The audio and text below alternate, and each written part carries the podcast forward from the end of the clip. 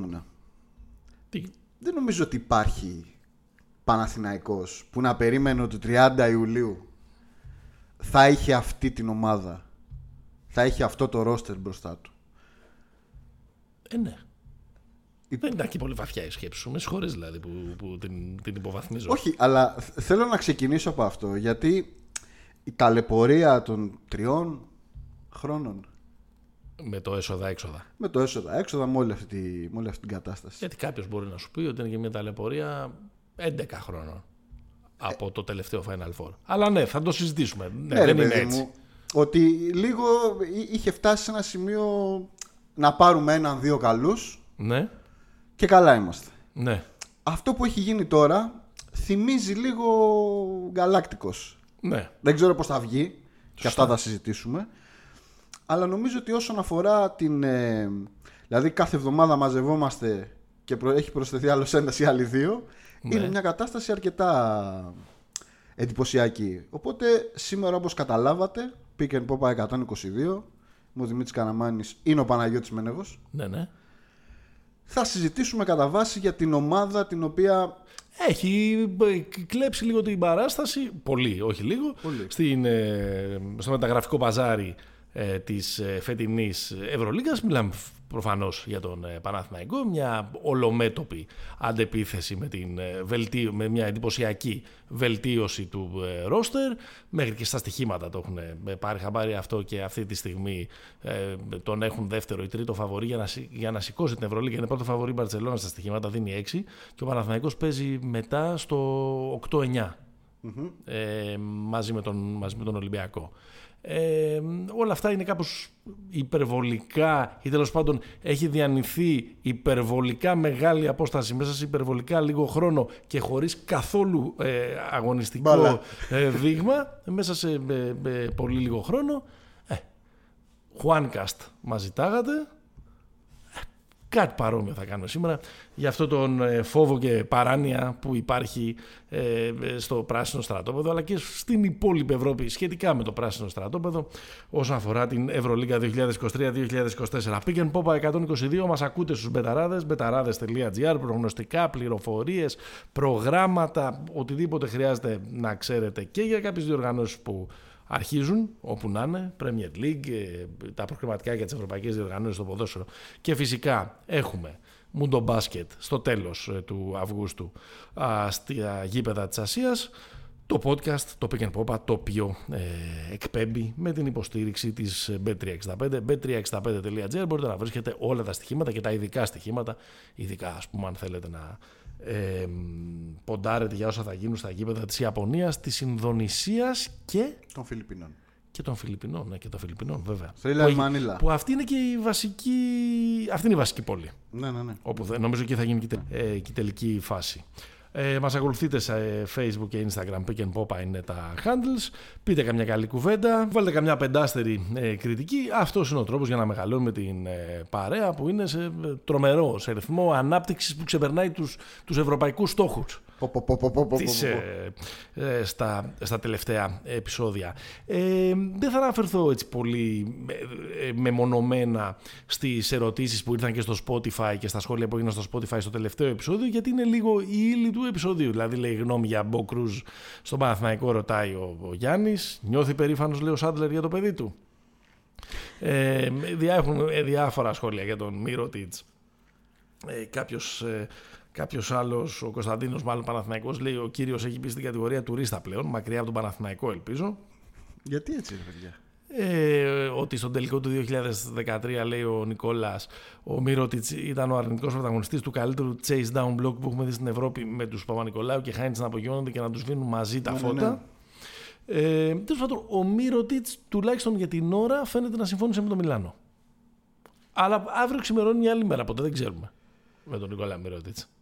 Εντάξει, αυτά τα αποφασίζει πλέον δεν τα αποφασίζει ο Νικόλας Μερότης. Τα αποφασίζει Τα ο Θεός. ο Θεός. Αυτό, αυτό νομίζω βγήκε από, το, Ναι, από την Ιταλία κιόλας έχει βγει. από την Ιταλία και από το τέλος της προηγούμενης εβδομάδας. Να πούμε ότι γράφουμε Κυριακή, πρώτη τελευταία μέρα του Ιουλίου, 30 ε, του μηνός. και πάμε να ξεκινήσουμε με ένα Παναθηναϊκό ο οποίος είναι σε κατάσταση ε, ε, μέθεξης και μέθης ας πούμε ε, μεταγραφικής ήταν το Serial Σλούκα, αυτή η μυθιστορική μετακίνηση ενός top Έλληνα παίχτη από τον Ολυμπιακό στον Παναθηναϊκό πάντα αλλά μοχλεύει τα πάθη. Ασχοληθήκαμε πολύ με αυτό τον τελευταίο μήνα. Ε, είχε προηγηθεί η μεταγραφή του Λεσόρ, ενός από τους παίχτες αποκάλυψη της περσινής σεζόν στην ε, Ευρωλίγκα. Είχαμε την, ε, τον Μίτογλου να επιστρέφει στον ε, Παναθηναϊκό, τον Βιλντόζα, τον Αντετοκ τον, ε, και τον Κώστα Αντετοκούμπο να είναι ε, δύο παίχτες με τους, με τους οποίους ο Παναθηναϊκός είχε ε, συμφωνήσει και το ξέραμε εδώ και μήνες τελικά. Επικυρώθηκε ε, και αυτό.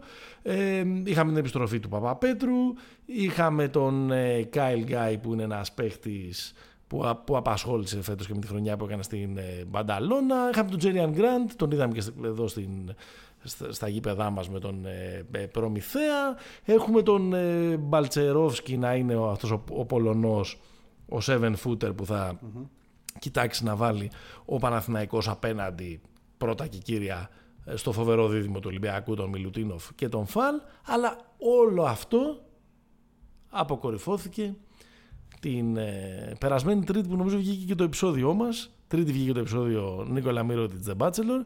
τρίτη βράδυ, τρίτη βράδυ ή, ή Τετάρτη βράδυ. Τετάρτη, τετάρτη βράδυ είχαμε ε, την συμφωνία του Παναθηναϊκού με τον ε, Χουάντσο Ερναγκόμεθ, ο οποίος όπως και ο αδερφός του επιστρέφει στην Ευρώπη, αλλά ε, δεν πάει στην Ισπανία. Παράξενο αυτό για το Ισπανό παίχτη να μην, γυρίζεις, να μην ε, παίζεις στην Ισπανία. Δεν θυμάμαι κανέναν άλλο να το έχει κάνει αυτό. Ναι. Ε, αφού βγήκαν, ξεσχωνίστηκαν και τα τευτέρια, ποιος ήταν ο προηγούμενος Ισπανός στον Παναθηναϊκό. Και χωρίς να έχω κάνει εγώ την έρευνα από κάτι. Ε, από, νομίζω ότι είναι ο Μαρτίνεθ, ο Φεράν. Φεράν Μαρτίνεθ, ναι. Στην, ε, ε εκεί στην ε, διετία. Του, σε εκείνη την ομάδα με τους Μποσμανικούς που είχε φτιάξει τότε ο Μάλκοβιτς και δεν βγήκαν στην, στην Ευρωλίγκα το 96-97 και δεν έχει τελειώσει ο ίδιος ο Γιανακόπουλος, ο οποίος όπως καταλαβαίνετε και όπως βλέπετε, δηλαδή, περιμένετε μας να το πούμε, ε, δίνει το δικό του ε, show στα social media. Έχει προαναγγείλει γλυκό στο κυρίως πιάτο. Το γλυκό το κατονόμασε, είναι ο Μίχαλιουκ, ο Σβή ναι. Μίχαλιουκ, ο, ο Ουκρανός. Τις τελευταίες ώρες από χθες το, ε, από χθες το απόγευμα υπάρχουν έντονες φήμες ότι ο Παναγικός είναι πολύ κοντά στη συμφωνία. Ο πάντα έγκυρος ε, ο σχεδόν πάντα εύστοχος ε, Σωτήρης Βετάκης το έδωσε. Ε, το έδωσε. Όχι φίξ, ότι είναι πολύ κοντά. Ότι είναι, ότι είναι πολύ κοντά ο Παναθηναϊκός στο να συμφωνήσει και με τον ε, Μιχαλιούκ, ο οποίος ψάχνει για κάτι καλύτερο ε, στο NBA, αλλά από ό,τι φαίνεται κανείς δεν μπορεί να του εγγυηθεί ρόλο. καλή ομάδα, ρόλο και καλά λεφτά όλο αυτό το πακέτο. Κοίτα, νομίζω η Σάρλοτ είναι που, τον, ε, που την ενδιαφέρει ο Μιχαλιούκ, αλλά δεν, δεν ξέρω αν, η, αν θα είναι η ομάδα που θα μπορεί να τον κρατήσει. Γιατί παρόλα αυτά ο, ο Μίχαλιουκ έπαιξε αρκετά στη, στη Σαρλότ την τελευταία χρονιά. Ναι, αλλά, αλλά έγινε, στο τέλος. Ε, ναι, έγινε σε ένα περιβάλλον που ξέρεις. Όπως το κάνει και πρόπερ στην Οκλαχόμα. Πάλι στα σκοτωμένα της σεζόν ναι. ε, έπαι, έπαιξε. Ε, εντάξει, με θητεία και στους Pistons πέρασε για λίγο, στους Lakers έπαιξε λίγο, στους Knicks. βέβαια, Τορόντο. Και στο Toronto που νομίζω τον ντράφταρε κιόλας. Από εκεί ξεκίνησε την, ε, σε εμάς, Την πορεία του. Μεγάλη Lakers. Η μεγάλη Lakers. Η μεγάλη Lakers. Τον draft. Ο είναι δικό μας παιδί. Έλα ρε. Πω, πω, πω, πω, πω. Απόφυτος ε, του Κάνσα. Απόφυτος του Κάνσα. Ναι, είναι από 17 χρονών στην, mm-hmm. στην, ε, και στην είναι Αμερική. ο Ρέκορντμαν είναι ο, είναι ο παίκτης που έχει βάλει τα περισσότερα τρίποντα στην ιστορία, σε μια σεζόν στην ιστορία του Κάνσας. Αλλά αυτός είναι ακόμα υποθετικός. Μπορούμε mm-hmm. να μιλήσουμε για το τι μπορεί να δώσει σε περίπτωση που ε, σφραγιστεί η συμφωνία και γίνει και αυτός μέλος του Παναθηναϊκού ε, για τη σεζόν 23-24 αλλά νομίζω ότι ο Ερνάν Γκόμεθ είναι το πρόσωπο της εβδομάδας και σίγουρα θα είναι και ένα από τα πρόσωπα της ε, χρονιάς. Mm. Δηλαδή, εγώ νομίζω ότι... Όπου και να πήγαινε. Να, προφανώς. Να την κάνουμε την αγωνιστική ανάλυση και αυτό είναι που έχει σημασία. Αλλά ένα από τα βασικά πράγματα που αγόρασε ο Παναθηναϊκός εξασφαλίζοντας την υπογραφή του Ερνάν Γκόμεθ είναι το Σταριλίκι. Ναι, ναι. Κοβιστήρια. Είναι ένας τύπος, ρε παιδί μου, που επειδή το, το συζητούσαμε και την προηγούμενη εβδομάδα και νομίζω ότι αξίζει να το συζητήσουμε και λίγο πιο συνολικά, σε αυτόν τον επαναπατρισμό ταλέντου που κάπως γίνεται φέτος. Δηλαδή να μην μόνο γκρινιάζουμε ότι μας παίρνουν τους καλύτερους, κάτι ήρθε και φέτος ε, πίσω. Μα από την ώρα που το είπαμε έχουν αρχίσει και γυρίζουν. Ακριβώς. Έχουν αρχίσει και παίρνουν τον δρόμο του, του γυρισμού. Είναι Δεν ξέρω αν είναι ο καλύτερος παίκτης που γύρισε. Δεν νομίζω. Αλλά θέλεις λίγο το Hustle, θέλεις λίγο το Netflix, θέλεις λίγο ο περσινός τελικός του στο Ευρωμπάσκετ, θέλεις λίγο και η άβρα που βγάζει ο ίδιος έτσι ωραίο παιδί ας πούμε, Πελαράς, και, ναι. και τα λοιπά. Ε, είναι το- και το, είναι το Σταριλίκι, όπως σωστά έγραψες και εσείς στη σελίδα μας στο Facebook, μετά από δύο χρόνια στα οποία έκανε κάποιες λάθος επιλογές, βρέθηκε σε λάθος ομάδα επί της ουσίας, δεν έχει παίξει. Έχει μια τρομερή πείνα να ξαναβρεθεί εκεί που στα, στα χαρτιά είναι το στάτους του. Και αυτό συμβαδίζει πάρα πολύ με το timeline του Παναθηναϊκού, ο οποίος έχει μια τρομερή πείνα να μην ε, κάνει ε, άλλες χρονιές μεταξύ φθοράς και αυθαρσίας που τον φέρνουν ε, πότε να είναι 12ο, 14ο, 17ο. Επί της ουσίας δηλαδή να χάνει το ενδιαφέρον κάπου εκεί στο Γενάρη-Φλεβάρι και να είναι το υπόλοιπο ε, διαδικαστικό. Οπότε αν ξεκινήσουμε από το τι παίρνει ο Παναθηναϊκός παίρνοντας τον Χουάντσο, δεν θα έλεγα ότι είναι το πιο σημαντικό, αλλά θα έλεγα ότι είναι πολύ σημαντικό ότι παίρνει Σταριλίκη. Πάντα έχει, έχει σημασία αυτό. Όταν είσαι και μεγάλο κλαμπ Ναι. με πολλά αστέρια κτλ. κτλ. Δηλαδή θέλεις παίχτες που να μπορούν να το σηκώσουν αυτό. Και νομίζω ότι είναι τέτοιος. Τώρα αγωνιστικά, σε αλλά- ακούω και προσθέτω. Σταριλίκη στο απ' έξω. Δηλαδή δεν, δεν είναι ρε παιδί μου παίχτης ο οποίος. Δηλαδή με αυτή την έννοια ο πιο star star από όλους είναι ο Σλούκας. Ενώ που να έχει, να έχει πάρει. Ο Λούκα δεν έχει παίξει στο Netflix. Όχι, δεν έχει παίξει με τον αυτό Άνταμ- λέω. με τον Άνταμ Φαντα- Σάντλερ. Ωραία δεν θα ήταν. Εγώ θα το έβλεπα και θα το έβλεπα και docu series. Αυτά του Netflix, την, τη βάφτιση του Dunston. Τη βάφτισε του Ντάνσον. Θα την έβλεπα σε ένα, ένα three-parter. Θα, Ναι. το, θα το βλέπα. Όχι, όχι τώρα αυτά τα, του καλοκαιριού τα τωρινά. Καλά, καταρχάς έτσι κι αλλιώς το 75% των ε, ντοκιμαντέρ του Netflix είναι, είναι ιστορίες που θα μπορούσες να τις έχεις πει σε μισή ώρα, τις κάνουν 6 επεισόδια. Ναι. Επομένως, τη βάφτιση πόσο αν κράτησε το μυστήριο; Αυτή μπορεί να την κάνουν και δύο κύκλους. Φοβερό, φοβερό. Φοβερό. Μπράβο ρε Μενέγη, ωραίο. Εγώ- Η βάφτιση του Ντάνσον θα ήταν πολύ Ναι, ωραία. ναι, ναι. Και θα είχε και ωραίο βρε- ε, τίτλο στα βρετανικό πήγα να πω, στα, στα αγγλικά έτσι θα ήταν. ε, Ναι, ναι. θα είχε έτσι. Θα... Το πουλάγαμε και έξω. Ε, ναι. Μπράβο. Εδώ. Ιδέες δίνω. Λοιπόν. Όχι, ρε, εσύ, δεν είναι το ίδιο πράγμα. Τον Σλούκα τον ξέρουν. ε, Τον, ε, τον, ε, Προφανώ. προφανώ. Στο παρκέ λέω Σταρ. Στο παρκέ το στάτους του Σλούκα είναι μεγαλύτερο από του Χουάντσο στην Ευρωλίγκα. Αναμφίβολα. Αυτό λέω. Ο, ο Χουάντσο στην Ευρωλίγκα. Δεν έχει παίξει. Θυμάμαι να έχει παίξει. Όχι. Από την στου- νομίζω δεν πέρασε. Από την Στουδιάντες όχι, πήγε, όχι. στην, ε, Είναι, έφυγε πολύ μικρός. πήγε, στην, ε, πήγε στην Αμερική. Ε, αλλά καλό είναι το Σταριλίκι. Ναι. Πολύ καλό είναι το Σταριλίκι, αλλά μιλάμε για ένα παίχτη ο οποίος έχει χιλιόμετρα. Έχει. Ε, νομίζω το αποκορύφωμα της καριέρας του, όπως είπες, είναι ο τελικός του, του Ευρωμπάσκετ γιατί σε ένα μάτς που, κρι- που κρινόταν ε, τίτλος ε, He stepped up. τα ρήμαξε όλα τώρα τι έχει χύψει. Ε, έκανε 7 στα 9 τρίποντα Στα δηλαδή. στα 9 τρίποντα, 27 πόντους. Ε, αλλά αν δούμε την, ε, τη- την, πορ- η πορεία του μάλλον στην, ως παίχτης, ως ταυτότητα στα χρόνια που, που έπαιξε στο NBA έχει κάποιες σταθερές. Ναι. Και νομίζω ότι αν και δεν ε, μιλάμε για ένα τύπο, γιατί γράφτηκε πολύ ότι ο Παναγιακός πήρε σνάιπερ και τέτοια και όλα Όχι. αυτά. Λοιπόν, ο... Όχι, όχι. Μπορεί, να, μπορεί και θα έλεγα ότι είναι κακός σύμβουλος να αποδειχθεί πολύ παραπλανητικός αυτός ο τελικός πέρυσι Ναι. στο Βερολίνο. Ε, δηλαδή, ας πούμε, ο Μίχαλιουκ είναι.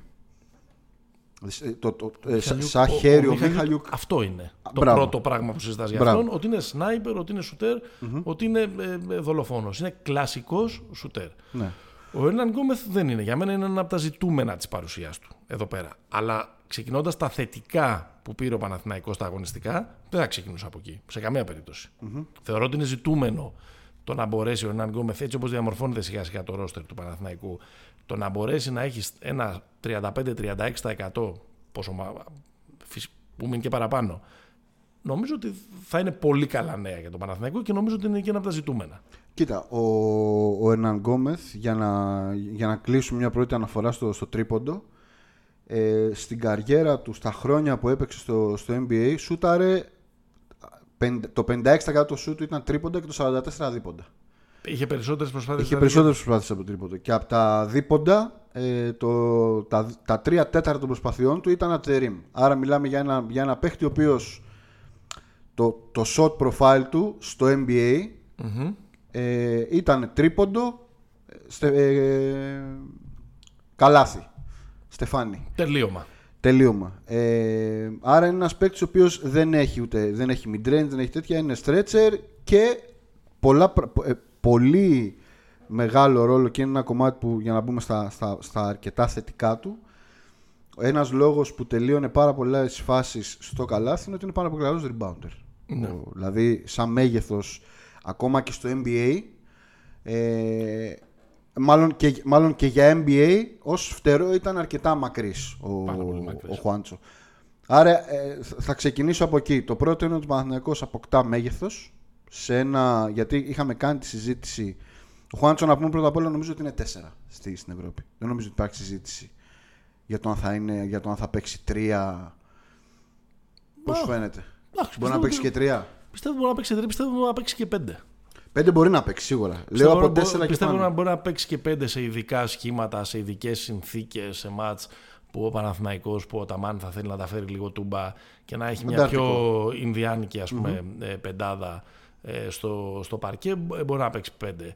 Ε, και εγώ τα θετικά από εκεί θα τα ξεκινήσω. Ότι ο Παναγιώτο παίρνει, παίρνει αθλητικότητα, ένα παιδί που είναι πολύ ναι, ναι αθλητικό, ναι, ναι, που είναι πολύ δυνατό, που είναι πολύ γερό, που είναι μακρύς, παρότι δεν είναι πάρα πολύ ψηλός. 2-6-2-7 είναι. Ε, εντάξει, πόσο θα ήταν, 2-30. Εντάξει, παιδί μου, ε, θέλω να πω, εντάξει, δεν είναι κάτι, δεν, δεν τρομάζει με το ύψος του, γιατί είναι στο μέσο όρο ενός ε, ε, τεσσαριού. Ε, παίρνει έναν τύπο που είναι πολύ καλός rebounder. Έχει δηλαδή ο Παναγιώτο μια ευκαιρία, τουλάχιστον στα χαρτιά, όλα αυτά που συζητάμε είναι στα χαρτιά, mm. να έχει ενδεχομένως και τους δύο καλύτερους rebounders τη της Λίγκας του χρόνου, τον Λεσόρ και τον, ε, και τον Έναν Γκόμεθ. Είναι, mm. πο, είναι πολύ καλοί ατομικά και οι δύο. Ε, δεν ξέρω πώς θα, πώς, πώς Εντάξει, θα φανεί. ο Ολυμπιακός έχει τον Μιλουτίνοφ. Στο παρκέ, ναι. Ε, μπορεί να του δώσει μερικά πολύ ενδιαφέροντα νομίζω αμυντικά σχήματα μαζί, με, ναι. τον, μαζί με τον ε, Λεσόρ, δηλαδή σχήματα ε, στραγγαλισμού της αντιπάλης ομάδας ή ακόμα και με τον ε, μικρό, με τον, με τον Κωστάκη, με τον Κώστα Αντετοκούμπο, αν ο Κώστας Αντετοκούμπο αποβάλει μερικά πολλά πολύ λάθος πράγματα τα οποία που κάνει, ναι. αλλά πάντο, προσπαθώ να ενώσω αθλητικότητες εδώ πέρα, αυτό θέλω να πω. Ε, και μετά ερχόμαστε στο επιθετικό κομμάτι που εγώ θα έλεγα να μην είμαστε πολύ απόλυτοι στο τι κάνει ο Εραν Γκόμεθ στο γηπεδο γιατί στην πραγματικότητα από το... σε αυτές τις 7 χρονιές που έπαιξε στην Αμερική, είτε στα πρώτα του χρόνια στον Denver που είχε ένα είτε σε αυτά τα 14 μάτς τη σεζόν 19-20 στη Μινεσότα που είναι τα καλύτερα του παιχνίδια. Ναι. Έπαιξε 14 μάτς στη Μινεσότα εκείνη τη χρονιά, που πολύ λίγα φυσικά, και είχε μεσόρο 13 πόντους και 7 rebound. Είτε στις ομάδες μετά τη Μινεσότα, όπου πέρασε και δεν ακούμπησε κυριολεκτικά, ε, Βοστόνη, Σαν Αντώνιο, Γιούτα και, και το Ρόντο, δεν έπαιζε πολύ. Δεν νομίζω ότι έχει χρονιά με πάνω από 13 λεπτά. Η χρονιά του με πάνω από 13 λεπτά είναι η χρονιά του στο Denver το 18-19 που έπαιζε σχεδόν 20 λεπτά. Όχι, λέω από, την, ε, από τη Μινεσότα και μετά. Αλλά, απλά αυτό που θέλω να πω είναι ότι δεν τον, έχου, τον έχουμε δει μόνο σε βοηθητικούς ρόλους, ναι. προφανώς. Τον έχουμε δει σε μικρή συμμετοχή, εντελώς ρολίστας, ναι.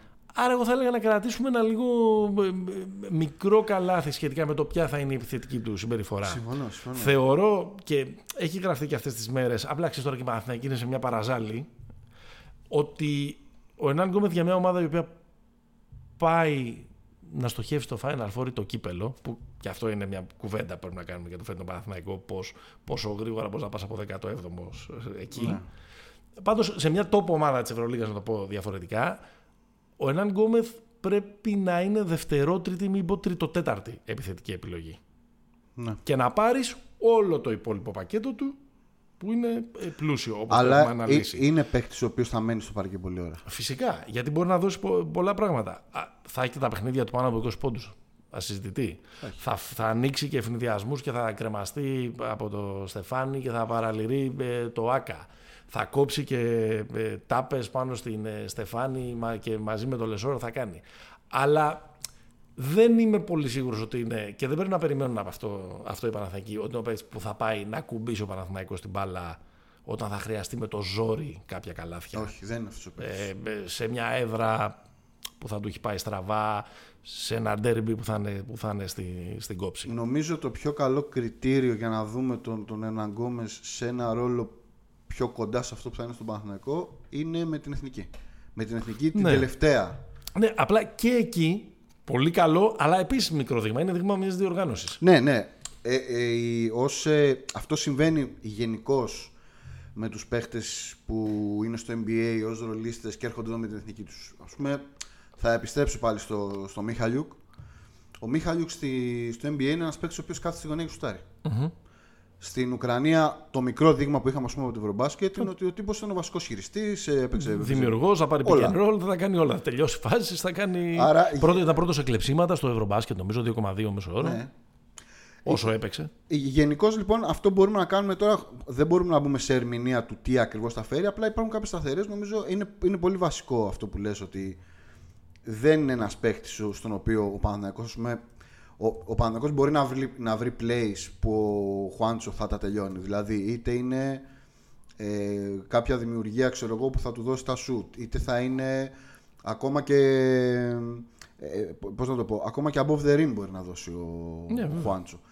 Αλλά δεν είναι ο παίκτης, να το πούμε πάρα πολύ απλά, που θα του, θα του ακουμπήσει την μπάλα, θα του δώσει ένα screen και θα, ξέρει, θα, θα μπορεί να, να είναι αποτελεσματικός σε, αυτό το, Ναι, ναι, σε αυτή τη ναι, δουλειά. ε, Σου λέω, ε, εγώ, εγώ κρατώ, ε, είμαι επιφυλακτικό, κρατώ ένα μικρό καλάθι. Μπορεί και να είναι. Μπορεί και να είναι ο παίκτης ο οποίος μπορεί να τρέξει κάποιες φάσεις. Ε, ε, όχι πολλές, όχι μεγάλο volume, ε, playoff ως Ναι. ε, χειριστής. Μπορεί να είναι παράλληλα αυτός ο οποίος είναι ο screener. Ε, Screener μπορεί να είναι, αλλά σίγουρα. τώρα φίλε ντρίμπλα στα 28 σου θα, θα δείξεις ότι έχεις αυτή Εντάξει, την δεν είναι ικανότητα. τόσο μονοκόμματο. Δεν είναι τόσο μονοκόμματο. Εγώ νομίζω ότι το επιθετικό του ε, πράγμα, ε, ε, το, τα επιθετικά του στοιχήματα στην παρουσία του στον Παναθηναϊκό, έτσι όπως διαμορφώνεται αυτό το ρόστερ, το οποίο συμφωνώ πολύ ότι είναι οδηγός της Εθνική Ισπανίας, δηλαδή όπως αντίστοιχα η Εθνική Ισπανίας είχε τον Λορένθο Μαρόν, Έτσι. τον Μπράουν, ε, ως στρατηγό, ο Παναθηναϊκός θα έχει του χρόνου τον, τον σλουκα Όπως είχε. Ε, εντάξει, ο Παναθηναϊκός δεν έχει το ίδιο σημείο αναφοράς όπως είχε πέρυσι τον αδερφό του μέσα στην, ε, μέσα στην ε, ρακέτα.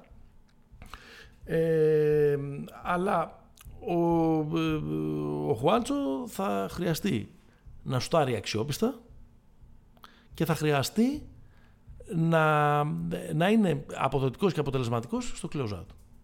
Σίγουρα. Νομίζω ότι αυτά, τα- αυτά τα δύο είναι τα...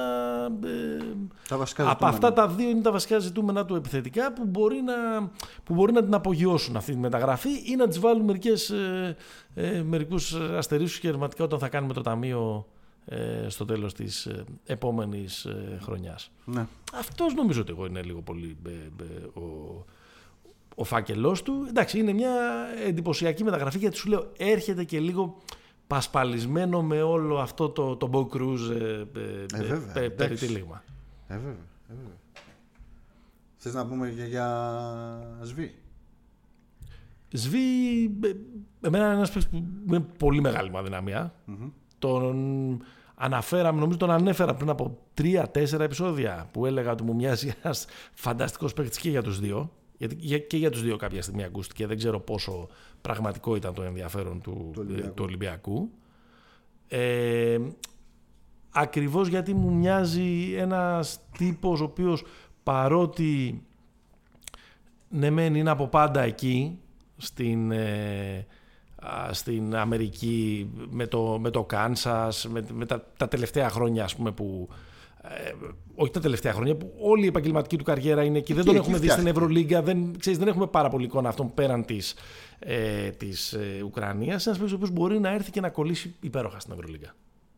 Ναι, ρε, εννοείται. Δεν θα... Όχι απλά να κολλήσει υπέροχα. Είναι, είναι παίκτης ο οποίος μπορεί να γίνει αμέσως star στην ευρωλιγκα Δηλαδή έχει όλα εκείνα τα, τα χαρακτηριστικά. Πρώτα απ' όλα έχει. ε, Είναι αυτό που λέμε ρε παιδί μου ότι σαν. ε, δεν θα το πω guard γιατί δεν είναι guard. Δηλαδή έχει. Ε, τριάρι είναι ο, ο Μιχαλιούκ.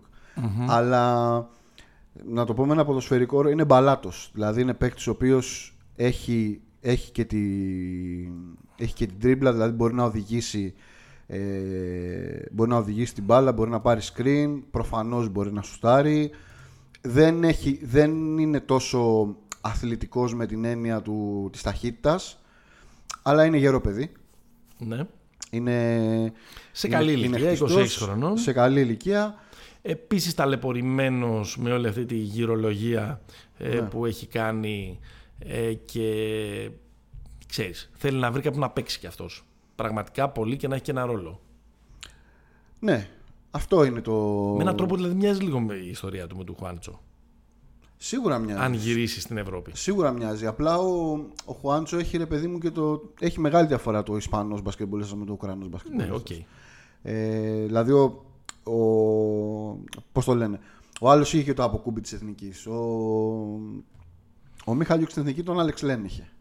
Ναι, εντάξει. Ε, δεν ξέρω αν θα, αν θα προχωρήσει. 16 πόντους είχε βάλει πέρυσι στο μάτς με την Εθνική, ο Μιχαλιούκ. Μέχρι στα 17 τον Ναι. είχαμε κρατήσει. Στο Κοίτα. εκείνο το μάτς είχε βάλει 40 ο, ο Γιάννης. Ο 41. Γιάννης. 41 από τους Ε, 27 λεπτά. Όχι ρε, 40 είχε βάλει με την Εστονία, όχι με την Ουκρανία. Όχι, όχι, όχι, με την Ουκρανία. Με την Ουκρανία έχει Με βάλει την 40. Ουκρανία, ναι, ναι. 99, 79, 41 πόντους σε 27 λεπτά και 27 δευτερόλεπτα ο Γιάννης. Μάλιστα. Με 13-16 τίποτα, 15-18 βολές. Ε, να κλείσω λίγο με, με σβή, γιατί ε, ε, εδώ α- αξίζει λίγο να σταθούμε στο κομμάτι sniper και τέτοια, γιατί αν δούμε και την, πώς να το πω, την ανθρωπογεωγραφία αυτή της στιγμή στον Παναθηναϊκό, έχει, γεν- έχει γενικά αρκετά καλούς σουτέρ πλέον ο Παναθηναϊκός. Νομίζω ότι έχει γεμίσει. Ε, Αν έρθει. ναι, λέω, αν έρθει, Γιατί εδώ πραγματικά θα κάνει τη διαφορά ο Μιχαλιούκ. Μιλάμε για ένα παίχτη ο οποίος στην καριέρα τους στην εθνική Ουκρανίας, δηλαδή ότι έχουμε δει από ευρωπαϊκό, από 6,75, Ναι. έχει 38% στο τρίποντο. Πέρσι στην, ε, στη Σάρλοτ, που τη λέω τη Σάρλοτ γιατί είναι δείγμα που πήρε λεπτά, ρε παιδί μου, έπαιξε. Ναι. Είχε 41%, 43. 43% έχει σε όλη τη χρονιά. Α, 41, ναι. 41 στη Σάρλο του μεγάλου Ναι. το volume. Ναι. Ε, άρα μιλάμε για ένα παίχτη ο οποίος αυτό το πράγμα το έχει. Νομίζω ότι ε, ακόμα και αν δεν πιάσει, ξέρεις, αν δεν βγει όλο αυτό που έχει κάποιο στο κεφάλι του για τον Μίχαλιουκ, θα είναι ένας παίχτη ο οποίος Εντάξει, θα ε- έχει 2 στα 5 τρίποντα. Είναι ο παίχτη ο οποίος έχει το ρεκόρ όλων των εποχών Στο στο Kansas. Kansas για τα περισσότερα τρίποτα σε μια σεζον Το διατηρεί ακόμα έχοντας βάλει 115 ε, στο πέρασμά του εκεί πέρα. Και μάλιστα ήταν και ένα πέρασμα λίγο old school γιατί έπαιξε 4 χρόνια. Τέσσερα χρόνια έπαιξε. Ναι. στο Kansas που δεν συμβαίνει αυτό πια με τους καλούς ε, παι- παίκτες. Εντάξει, αυτό δεν ξέρω, δεν, δεν θέλω, είναι λίγο, είναι λίγο υποθετική η συζήτηση, δηλαδή δεν ξέρω αν θα, ε, αν θα ευδοκιμήσει τελικά. Ε, είναι προφανές και από το ρεπορτάζ ότι η προτεραιότητά του θα είναι να μείνει στο NBA, αλλά μάλλον δύσκολα αυτό θα συμβεί με τις συνθήκες που θέλει και νομίζω ότι και κάπου και με αυτούς τους παίχτες ξέρεις, είναι μια συνθήκη ότι λίγο θέλεις ρε παιδί μου στην ηλικία που είναι 26 χρονών ας πούμε Μιχαλή, θες να πας να παίξεις κάπου να παίξεις, να νιώσεις σημαντικός. Ναι. Τώρα αν είσαι ο πρώτος που θα δοθεί ως αντάλλαγμα ή ο πρώτος που θα, ε, Συμβόλαιο περισσεύει. που θα κινδυνεύει να κοπεί κτλ. κτλ. Οκ, Να σου κάνω ερώτηση την κρίσιμη τώρα. ναι, να μου την κάνεις. Εσύ που, είσαι, που, σε, που σε καίνε αυτά. Ναι, ναι, ναι. Ε, είναι εντάξει στην άμυνα ο Παναθηναϊκός; Με αυτούς. Ε, Νομίζω ότι Άσε το, άσε το Μιχαλιούκ. Νομίζω ότι, το το, Χουάντσο. νομίζω ότι το, το Χουάντσο είναι ένα, ο Χουάντσο είναι ένα σοβαρό upgrade ε, σχετικά με την ανησυχία που υπήρχε λόγω της περιφερειακής... ε, Τι είναι λίγο κοντούλιδες και αδύναμοι. ναι, η, η, η περιφέρεια του Παναθηναϊκού είναι κοντούλιδες και δεν έχουν και, δεν έχουν και πόδια, ας πούμε. Ε, Εντάξει, ο, ε, ε, ξέρουμε τον Δεν- Grant. Δεν έχουν πόδια. Τέλος πάντων, είναι, δεν υπάρχει κανένα εξολοθρευτής εκεί πέρα. Δηλαδή, εκτός αν, εκτός αν μετατρέψει σε κάποιον τέτοιο. Ε, μόνο ο Ο- Grant έχει ο- τα στοιχεία ο- να Ο γίνει. Αταμάν, γιατί εντάξει, το έχουμε δει αυτό να γίνει στο παρελθόν. Ξέρω εγώ, το έκανε με τον, με τον Άντερσον σίγουρα. Ναι. Που το μετέτρεψε σε, σε αμυντικό όπλο. Ενώ ξέρω εγώ, Ε, ήταν. ποιος ας- να κάνει το, το Μιτσάρο το Μωράιτη; Ε, δεν ξέρω. Δεν, δεν ξέρω τι θα γίνει. Ε, ε, Πάντως switch όλοι είμαστε. Έτσι. ναι. Αλλαγές. Εντάξει, Και τώρα νομίζω- αλλαγές σε πεντάδα στην οποία θα είναι μέσα ο Σλούκας με τον Γκάι. Δεν νομίζω ότι αυτοί δεν θα παίξουν πολύ μαζί. Νομίζω τα δίδυμα είναι Βιλντόσα, Σλούκας, Γκάι, Γκραντ. Ναι, Τουλάχιστον για αρχή έτσι, έτσι μου μοιάζει. Δεν ξέρω. Εγώ θέλω να πω κάτι άλλο. Ότι αν πάρει ο Παναθηναϊκός τον Μιχαλιούκ, εγώ θα τον έβλεπα πολύ στο 2. Στο 2, Γιατί είναι, είναι χειριστής. Ναι. Ε, δηλαδή δεν θα βλέπω ότι μόνο κόμματα θα, είναι, θα μοιραστεί τη θέση και προφανώς θα, θα προηγηθεί και στην επετηρίδα Τον Παπαπέτρου. με τον Παπαπέτρου. Εγώ θα τον έβλεπα και στο, ε, και στο 2.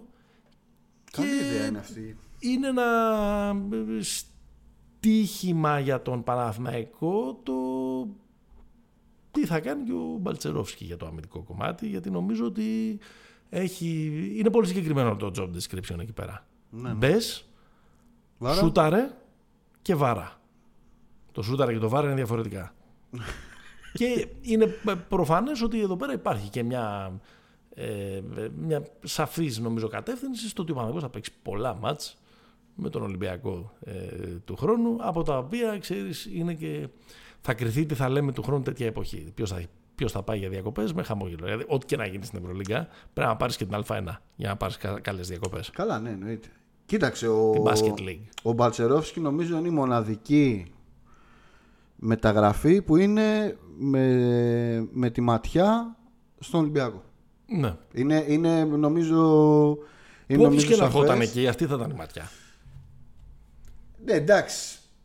Ε, γιατί ο Ολυμπιακός μέσω του ΦΑΛ ε, ε, ε, ουσιαστικά έκοψε από τον Παναθηναϊκό ένα asset, τον Παπαγιάννη. Σίγουρα.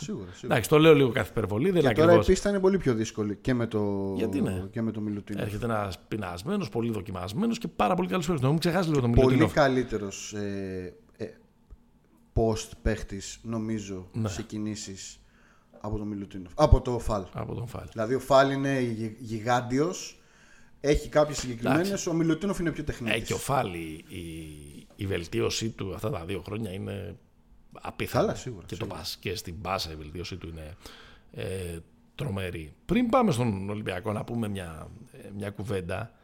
Εδώ πέρα ωραία όλα αυτά.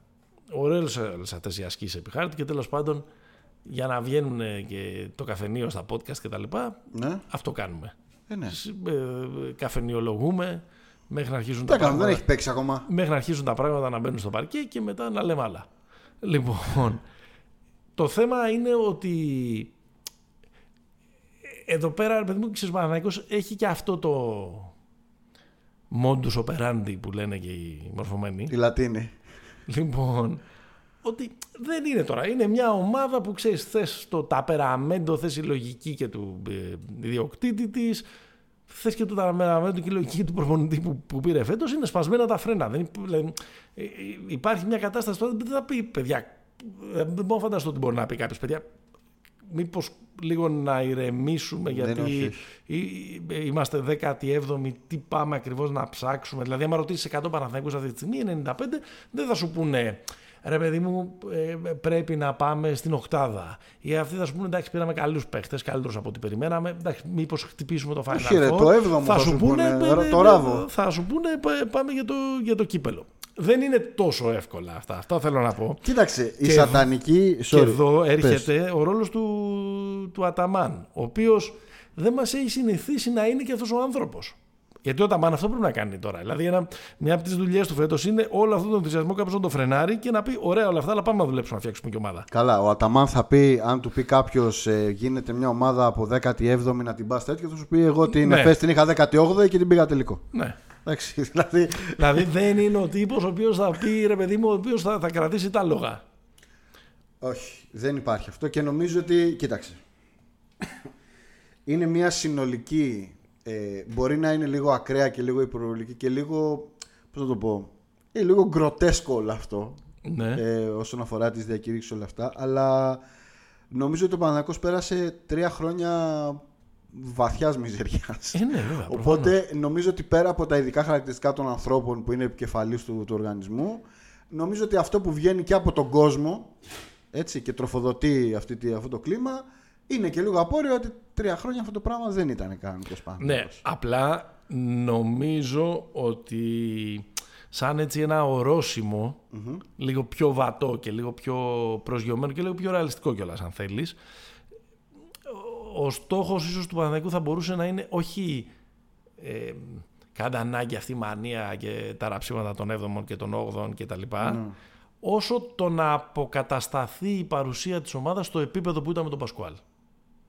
Ε, τώρα μιλάς λογικά. Δηλαδή, τώρα, τώρα το ναι. αλλάζεις και μιλάμε λογικά. Προφανώς νομίζω ναι. ότι ο πρώτος στόχος του Παναθηναϊκού πρέπει να μπει στην Οχτάδα. Ναι, δεν υπάρχει Όχι, συζήτηση. Ρε παιδί μου, να είναι αυτό το στάτου. Δηλαδή η ομάδα του Πασκουάλ, ξέρω εγώ, από το 16 μέχρι το 18 ήταν μια πολύ καλή ομάδα που τέλος πάντων ε, στα play-off ε, έπαιξε με πλεονέκτημα έδρας με, δύο, με τις ομάδες που το πήραν μετά, mm-hmm. τη Φενέρ και τη Ρεάλ, δεν τα κατάφερε, Έψαχνε και την ταυτότητα. Έφτασε μέχρι τη βρύση και. Έψαχνε και την ταυτότητά του Καταλανός εκεί πέρα με τους. Ε... και το λαστιχάκι. με τους. Ε... με, με αυτούς που. Τέλος πάντων είχε ένα κακό ζευγάρι που πάντως. Επειδή πάντα όλα αυτά ε, εκ του. Πάλι βρήκες τρόπο να κράξεις τον Μπασκουάλ. Όχι, δεν με, τρέπεσαι. με τον Τζάβι με, τον έχουμε αποθεώσει σε αυτό το, το podcast. Άλλη μόνο. Εντάξει. Απλά είχε, μια, είχε δύο άτυχες χρονιές. Άλλο αυτό. Ειδικά, ειδικά η χρονιά απέναντι στον, ε, στο Ζότς το 17 ήταν. Ε, εντάξει, τους πέτυχε τώρα πολύ φορτωμένους αυτούς η αλήθεια. Πέτυχε, εντάξει, ναι, ναι. Και δύο, και, και δύο Νομίζω ότι αυτό είναι το πιο λογικό. Δηλαδή να επιστρέψει εκεί, άντε εκεί που ήταν πες και στο πρώτο ηρωικό πέρασμα του Πιτίνο, ας πούμε, που γύρισε εκείνη τη χρονιά που πήγαινε στράφη και τουλάχιστον ε, έφερε την ομάδα στα playoff για να αποκλειστεί πολύ εύκολα από, από τη Real. Κοίταξε, αυτός είναι νομίζω ο, ρε παιδί μου, ο λογικός, η, η, η, λογική ας πούμε στόχευση μπορεί να έχει μια ομάδα, έτσι. Ναι, δεν υπάρχει καμία λογική. Δεν υπάρχει καμία λογική και εντάξει να σου πω κάτι τώρα, έχει, έχει πάρει, έχει φτιάξει αυτό το ρόστερ. Είναι και λίγο κοροϊδία. Τι; Να βγεις και να πεις, παιδιά, είναι δύσκολα τα πράγματα, να ανεβούμε σιγά σιγά βήμα. Όχι, μωρέ, εγώ διαφωνώ αυτό. Δεν νομίζω ότι. Διαφωνώ με αυτό. Εντάξει, οι ομάδες, ο... ρε παιδί μου και οι προπονητές και τα λοιπά πρέπει, δεν πρέπει να είναι. Ό,τι και να λέμε τώρα δεν έχει πάρα πολύ σημασία. Αφού ξέρουμε ότι δεν θα γίνει. Ε, ναι, μωρέ τώρα. Εντάξει. ναι, εντάξει. Πάντως και η λογική δεν μπορεί να είναι πανηγυρτζίδε οι, οι προπονητές, ας πούμε, για παράδειγμα. Κοίταξε, αυτό θα κρατήσει μέχρι να ξεκινήσουν τα μάτια. Ναι και νομίζω ότι πολύ, μεγάλη, πολύ μεγάλο ρόλο στο πώς θα εξελιχθεί όλο αυτό το κλίμα και να πάμε και στην άλλη πλευρά θα είναι τα μάτια που ξεκινάνε τη σεζόν. Ναι. Δηλαδή όλο, όλη αυτή η εφορία και το. Πώς να το πω, ρε παιδί μου, η, η τρέλα των Παναθηναϊκών. Αν η χρονιά ξεκινήσει με νίκη επί του Ολυμπιακού ή νίκες επί του Ολυμπιακού. Έχει δύο μάτς που θα είναι και λογικά την ίδια εβδομάδα. Ναι, είναι πολύ πιθανό να αναμετρηθούν σε αυτό το τουρνουά για το Super Cup. Θα τροφοδοτήσει... Και μετά έχουμε πρώτη αγωνιστική Ευρωλίγα. Σωστό. Θα τροφοδοτήσει πολύ παραπάνω την Ωραία. Κάτσε να σου κάνω ένα ερώτημα, να πάμε σε ένα break και να μου το απαντήσεις μετά. Ποιος από τους δύο έχει μεγαλύτερο περιθώριο για 0 στα 2 σε, εκείνη την, ε, σε εκείνα τα δύο μάτσα. Θέλεις να δημιουργήσεις το δικό σου στοίχημα; Τότε μπορείς να δοκιμάσεις το Bet Builder της Bet365. Ποιος, πότε, ποιο, πόσα. Η απόφαση είναι δική σου. Το στοίχημα είναι δικό σου μπορείς να κατεβάσεις την εφαρμογή της Bet365 για να δεις γιατί είναι το αγαπημένο όνομα διαδικτυακού στοιχήματος στον κόσμο.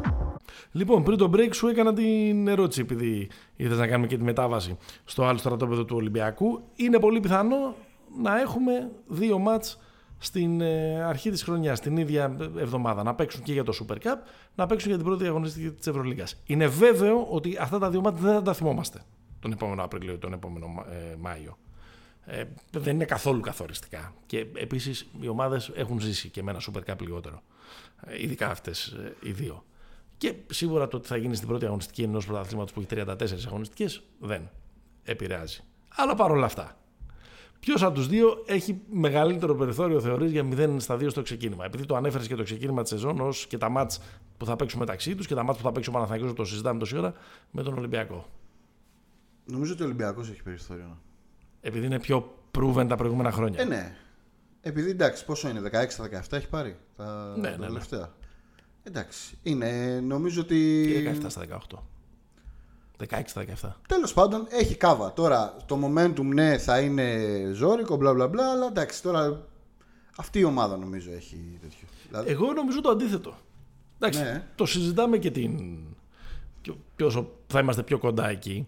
Νομίζω το αντίθετο γιατί ακόμα, εντάξει είναι προφανές ότι η πείνα των, ε, των Παναθηναϊκών θα, είναι, θα, θα, θα τα αντιμετωπίσουν αυτά τα δύο μάτια να είναι τελική διπυρωτικού και Μουντιάλ και Eurovision Ναι. και, και, Eurovision. και, και, και δημοψήφισμα μαζί. Λοιπόν, ε, και στον Ολυμπιακό θα είναι πολύ πιο νυφάλιοι, όπως γενικώ είναι πολύ πιο νυφάλιοι. Το δείχνει και η παρουσία τους στο μεταγραφικό Σωστό. παζάρι.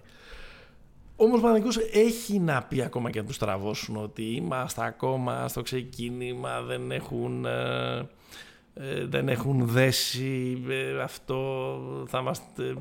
Ξέρεις, ε, έχει να επιστατεύσει έναν ε, στρατό από δικαιολογίες ε, και μπορεί να κάνει και την... Μετά συνείδη- από όλο αυτό και το τη- καλοκαίρι. Ακριβώς επειδή θα είναι πολύ... Δηλαδή θα κάνει ξαφνικά τη στροφή στη λογική ο Παναθηναϊκός; Όχι, ρε, εσύ, δεν θα είναι στροφή της λογικής, αλλά θα είναι. Ε, ε, δεν μπορεί να. Όλη αυτή η προσδοκία που έχει δημιουργηθεί δεν μπορεί να σβήσει σε μια, σε μια εβδομάδα. Μπορεί να γίνει ένα ξενέρωμα, Ναι. αλλά δεν μπορεί, δεν μπορεί να σβήσει εύκολα σε, σε μια εβδομάδα. Δηλαδή ο κόσμος θα θέλει τόσο πολύ να πιστέψει που κάτι θα βρει. Θα ακολουθηθεί και μια παραλυκιστική λογική διαιτησία, αυτά από εδώ από εκεί. Ξέρεις, είναι Καλά, ε, καθα- συνηθισμένα αυτά γνωστά και θα έχουμε και πάρα πολλά τέτοια τε- του χρόνου. Από την άλλη πλευρά, νομίζω ότι στον Ολυμπιακό, ρε παιδί μου, είναι τόσο πολύ ξεκάθαρο ότι εμείς δεν πάμε να παρασυρθούμε από αυτό το πράγμα που γίνεται απέναντι. Δεν το έχουμε και αναγκη Είμαστε η ομάδα που έπαιξε το καλύτερο μπάσκετ ε, πέρυσι και για ένα σούτ δεν είμαστε πρωταθλητές Ευρώπης. Χορτάτη είναι. Είμαστε άνετα πρωταθλητές Ελλάδας. Τον έχουμε κάνει πελάτη το Παναθηναϊκό ε, τα τελευταία χρόνια με ένα ψερί που δεν έχει ε, ξαναγίνει. Έλα όμως που οι Ολυμπιακοί βλέπουν όλο αυτό το κρεσέντο που συμβαίνει απέναντι και που ανθρώπινο είναι, λογικό είναι και λένε ρε παιδί μου, μπα και το έχουμε παραρρίξει στη λογική. Μπας και ε, γι' αυτό πιστεύω ότι εκεί πέρα υπάρχει έτσι λίγο ε, περισσότερο. Ναι, μεν υπάρχει μια τυφλή εμπιστοσύνη στον, ε, στον Μπαρτζόκα και δίκαια ε, τυφλή εμπιστοσύνη. Απλά νομίζω ότι, ξέρεις, είναι- ότι είναι πιο εύκολο εκεί πέρα να, να ξεσπάσει ας πούμε έτσι μια, ε, μια, μια, μια ε, γκρίνια. Ε, καλά, γκρινιάζουν, δεν είναι τώρα. Και επειδή είναι και σαν κόσμος γενικά, νομίζω ότι είναι από, του- από οπαδούς στην Ελλάδα και λόγω του ποδοσφαίρου Ναι. οι πιο συνηθισμένοι νομίζω σε. Πώς το λένε, σε λογική πρόεδρε φέρε και αυτόν φέρε και τον άλλον, είναι οι Ολυμπιακοί. Ναι, ναι, ναι. Οπότε είναι λογικό λίγο να τους, ε, να τους κακοφαίνει. Πάντως όσον αφορά το περιβάλλον νομίζω και τον τρόπο τον οποίο κινείται η ομάδα, ε, αφήνουμε έξω το, το κοινό, έχει νομίζω τρόπους ο Ολυμπιακός να, το, να διαχειριστεί ακόμα και ένα 0-2. Αυτή την, αυτή Ναι. την αίσθηση. Πάμε να δούμε τι κάνει ο Ολυμπιακός. Δηλαδή, ο Παναθηναϊκός μιλάει, βροντοφωνάζει, ε, Γκαρίζει. κομπάζει, γκαρίζει, ε, φλεξάρει. Ο Ολυμπιακός ακούει; Πρέπει να ακούσει καταρχάς.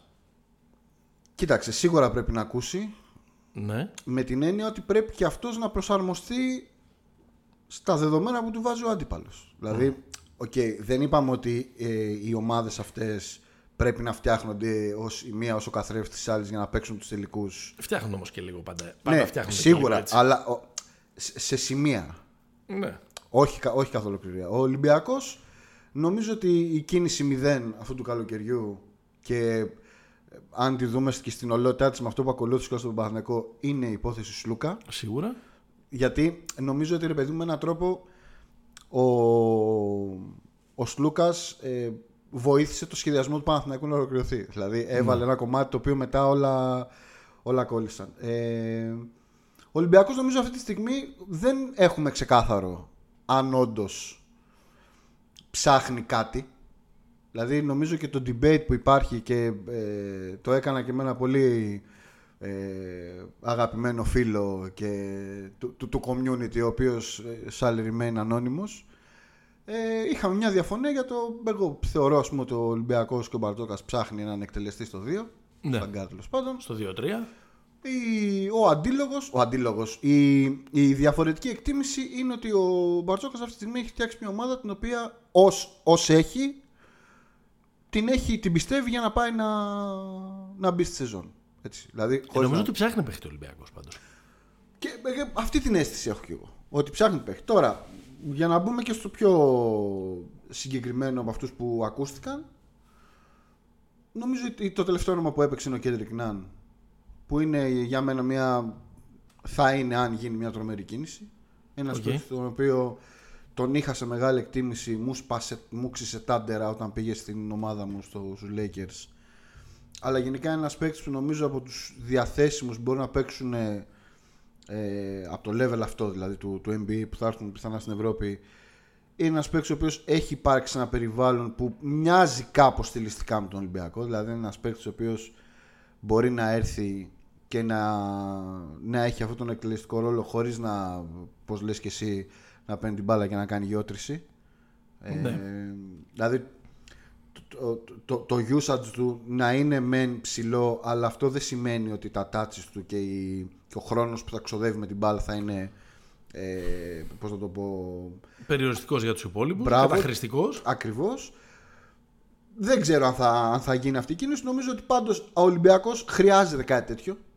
Δηλαδή ε, το ξαναλέω είναι νομίζω το τρίτο ή το τέταρτο επεισόδιο που το λέω. Εμένα αυτή τη στιγμή στον Ολυμπιακό μου λείπει ο παίκτης που θα κοιτάξουμε στο τέλος σεζόν τα, τα, τα στατιστικά και θα είναι αυτός με τις περισσότερες προσπάθειες Ναι. Δηλαδή μου λείπει αυτός. Μου λείπει. ο- Το, το volume είναι μια πολύ παρεξηγημένη. Μου λείπει ο άνθρωπος ο οποίος θα παίρνει ρε παιδί μου μέσω 10 σουτς σε- σε κάθε μάτς. Είναι τέτοιος παίχτη ο Ναν; Είναι, πώς δεν είναι.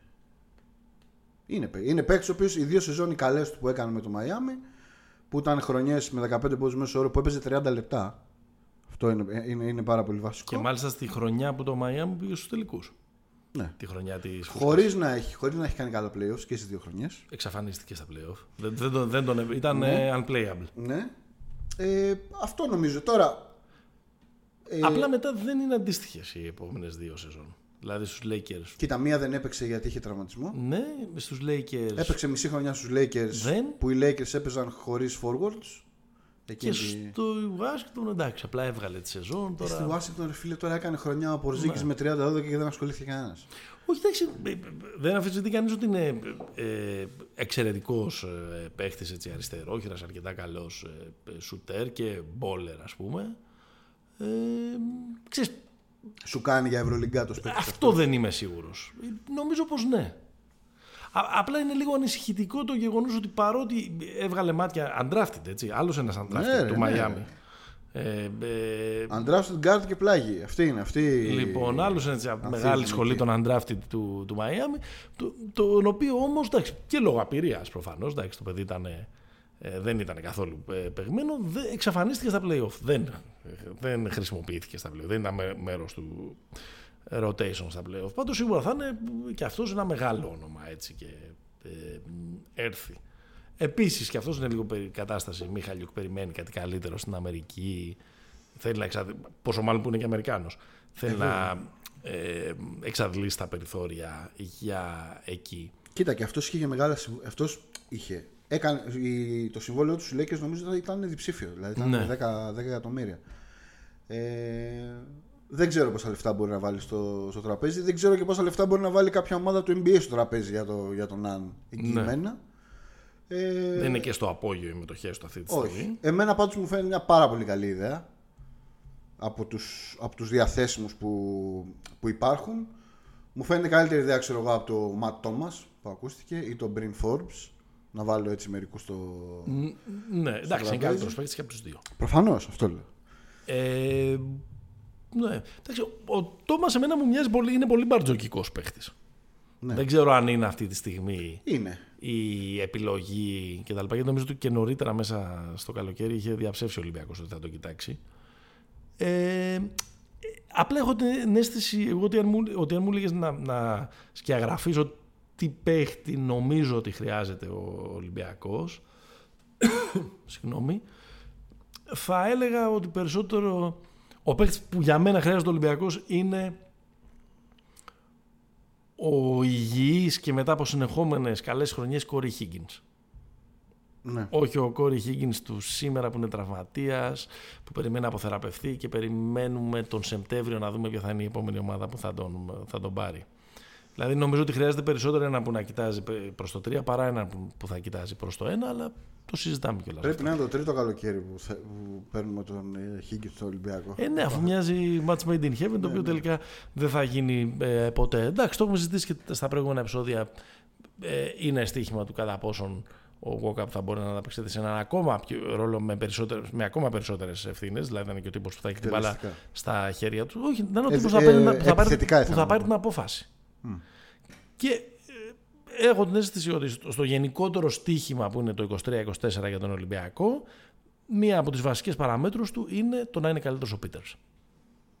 Ε, Καλύτερος. Να είναι factor. Ναι. Δηλαδή να, να τον καταλαβαίνεις. Εγώ νομίζω ότι το ποντάρει αυτό Και ο Κάναν θα έλεγα εγώ. ο, ο Μπαρτζόκας και νομίζω ότι είναι και μέσα στη φιλοσοφία. Δηλαδή του ότι εμείς εδώ πέρα δεν είμαστε ομάδες που καίμε τους παίχτες στον ένα χρόνο. Θεωρούμε ότι μπορεί στο δεύτερο χρόνο να, ε, Σωστό. έχοντας μάθει κοντά μας ας πούμε και, και, τα λοιπά και τα λοιπά, να είναι έτοιμοι να πάρουν περισσότερες ευθύνες. Και παίχτες- Αν αυτό συμβεί θα είναι ένα ακόμα παράσημο για αυτό το προπονητικό team. Και παίχτε που έχουν και στην πλάτη τους πράγματα έτσι. Δηλαδή, ο Πίτε δεν ε, φέραμε ένα παιδάκι από το κολέγιο. Ε, σε αυτό που λες, εγώ νομίζω ότι ο πιο. ακόμα περισσότερο και από το walk-up, νομίζω είναι ο Κάναν. Για να δω. Να, να γυρίσουμε ένα, λίγο πίσω δύο πράγματα για τον ε, Παναθηναϊκό που ξέχασα πριν. Το ένα είναι ότι εγώ αυτό που έχω ακούσει αριστερά και δεξιά Ναι. Πού κυκλοφορίζει. είναι ότι, ότι ο Παναθηναϊκός προσπάθησε, προσπαθεί δεν ξέρω αν ε, μπορούμε να χρησιμοποιήσουμε ενεστώτα Ό,τι και να πεις, θα το πιστέψουμε αυτά που έχω δει αυτό το καλό. τον, ε, το Φοντέκιο Μάλιστα. Ε, και δεν έχει πολύ κυκλοφορήσει ε, αυτό. Ίσως γιατί το προσπάθησε και έφαγε η πόρτα και δεν γίνεται και, και τα λοιπά και τα λοιπά. Ίσως γιατί συνήθως αυτά που δεν κυκλοφορούν είναι αυτά που γίνονται. Δεν ξέρω τι να πω. Δεν θέλω να... Υπάρχουν πράγματα που λέγονται και δεν γίνονται αυτό το τέτοιο. Ε, οι μεταγραφές είναι ένα από αυτά. Οι μεταγραφές που ε, όσο περισσότερο τις πιλατεύεις τις μεταγραφές τόσο λιγότερες πιθανότητες έχουν να, να συμβούν. Αυτό είναι το, Ο Μύρωτιτ, για παράδειγμα. αυτό, είναι, αυτό είναι το ένα. Εντάξει, τώρα. Τι να πούμε, τώρα, άμα έρθει ε, ε, μη- και αυτό, μιλάμε επίση για έναν παίχτη σε τρομερή ηλικία με το ευρωπαϊκό ε, μπάσκετ κτλ. Και νομίζω δύσκολο είναι να, Δεσμεύεται με συμβόλαιο στη Γιούτα. να φύγει από το NBA. Ε, απλά το βάζει σε ένα μικρό αστερίσκο. Και το δεύτερο είναι να κλείσουμε με αυτό. Έτσι όπως φτιάχνετε το, το ρόστο του Παναθηναϊκού. Και εγώ σου λέω, έτσι είμαι large και σου λέω υπολόγισε και τον, και τον Μιχαλιούκ Ναι. ε, ή ένα παίχτη τέλος πάντων αντίστοιχου ε, στάτους για τη θέση που απομένει. Που σημαίνει να πούμε ότι αν έρθει κάποιος εκεί, αν έρθει ο ΣΒ, θα φύγει ο Γκριγόνης. ναι. Ποιος είναι ο παίχτης κλειδί του Παναθηναϊκού του χρόνου. Ο παίχτη κλειδί; Ναι. Ο Σλούκα. Συμφωνούμε απόλυτα. δηλαδή, θα να πω ωραία υπολογία, Ε, ναι, ρε. ε, ε, τό- τό- τόση ώρα που μιλάμε, αλλά αυτός μπορεί να είναι ο, ο εγγυητής ότι ο Παναθηναϊκός θα μπορέσει να πάει για κάτι, Ξεκάθαρα. για κάτι μεγάλο. Ο παίχτης Ωραία, είναι, η κουβέντα γύρω-γύρω έχει. των 10 ενδιαφέρον. Final Four, των ε, τελικών, των πολλών μεγάλων σουν, των ε, πολλών μεγαλύτερο συμβόλαιο. παραστάσεων. Το μεγαλύτερο ε, ε, συμβόλαιο και, και, και, και. Και ο, ε, πιστεύω και ο Βιλντόσα μπορεί να... Ε, επειδή έχει μείνει λίγο σε δεύτερο πλάνο, ήταν και η πρώτη μεταγραφή που έκλεισε, παραδείγματος πήρε και μεγαλύτερα ονόματα. Σου θυμίζω ότι αν δεν είχε γίνει αυτό το τεμαράς που ακολούθησε από τον Λούκα και μετά, ο Βιλντόσα μπορεί να ήταν και το νούμερο ένα όνομα της ομάδας. Καλά, εννοείται. Να ήταν ο παίχτης που θα έλεγες, ξέρεις, τι μπορεί να δώσει, μπορεί να κάνει το step up, να ε, κάνει το επόμενο βήμα κτλ. κτλ. Ναι, ναι. Ε, αυτά. Α, χαιρετήσουμε. Να χαιρετήσουμε. Pick and Pop, επεισόδιο 122. Έτσι μέσα στην κάψα του ε, καλοκαιριού. Μας ακούτε στους μπεταράδες, μπεταράδες.gr, προγνωστικά, πληροφορίες, προγράμματα, οτιδήποτε θέλετε. Τρέχουν οι ευρωπαϊκές διοργανώσεις στην, στα προκριματικά, στην μπάλα, έρχεται με τον μπάσκετ, ξεκινάνε Premier League κτλ. Ε, όλα τα ειδικά στοιχήματα για αυτές τις διοργανώσεις τα βρίσκεται bet365.gr χωρίς την υποστήριξή της δεν θα εξέμπεμπε αυτή, αυτό το ε, podcast. Μας ακολουθείτε σε Facebook και Instagram. Λέτε καμιά καλή κουβέντα, κάνετε like και subscribe σε Spotify ή σε οποιαδήποτε άλλη πλατφόρμα για να σας έρχεται συστημένο το επεισόδιο. Θα είμαστε παρόντες τον Αύγουστο, εννοείται, δεν θα σας αφήσουμε έτσι. Απλά μπορούμε να είμαστε λίγο πιο ακανόνιστοι. Και βέβαια ετοιμαστείτε για κρεσέντο Χαμός. με μου τον μπάσκετ. Το επόμενο επεισόδιο έτσι κι αλλιώς θα είναι αφιερωμένο στην εθνική. Μέχρι λοιπόν την επόμενη φορά. Stay hopeful.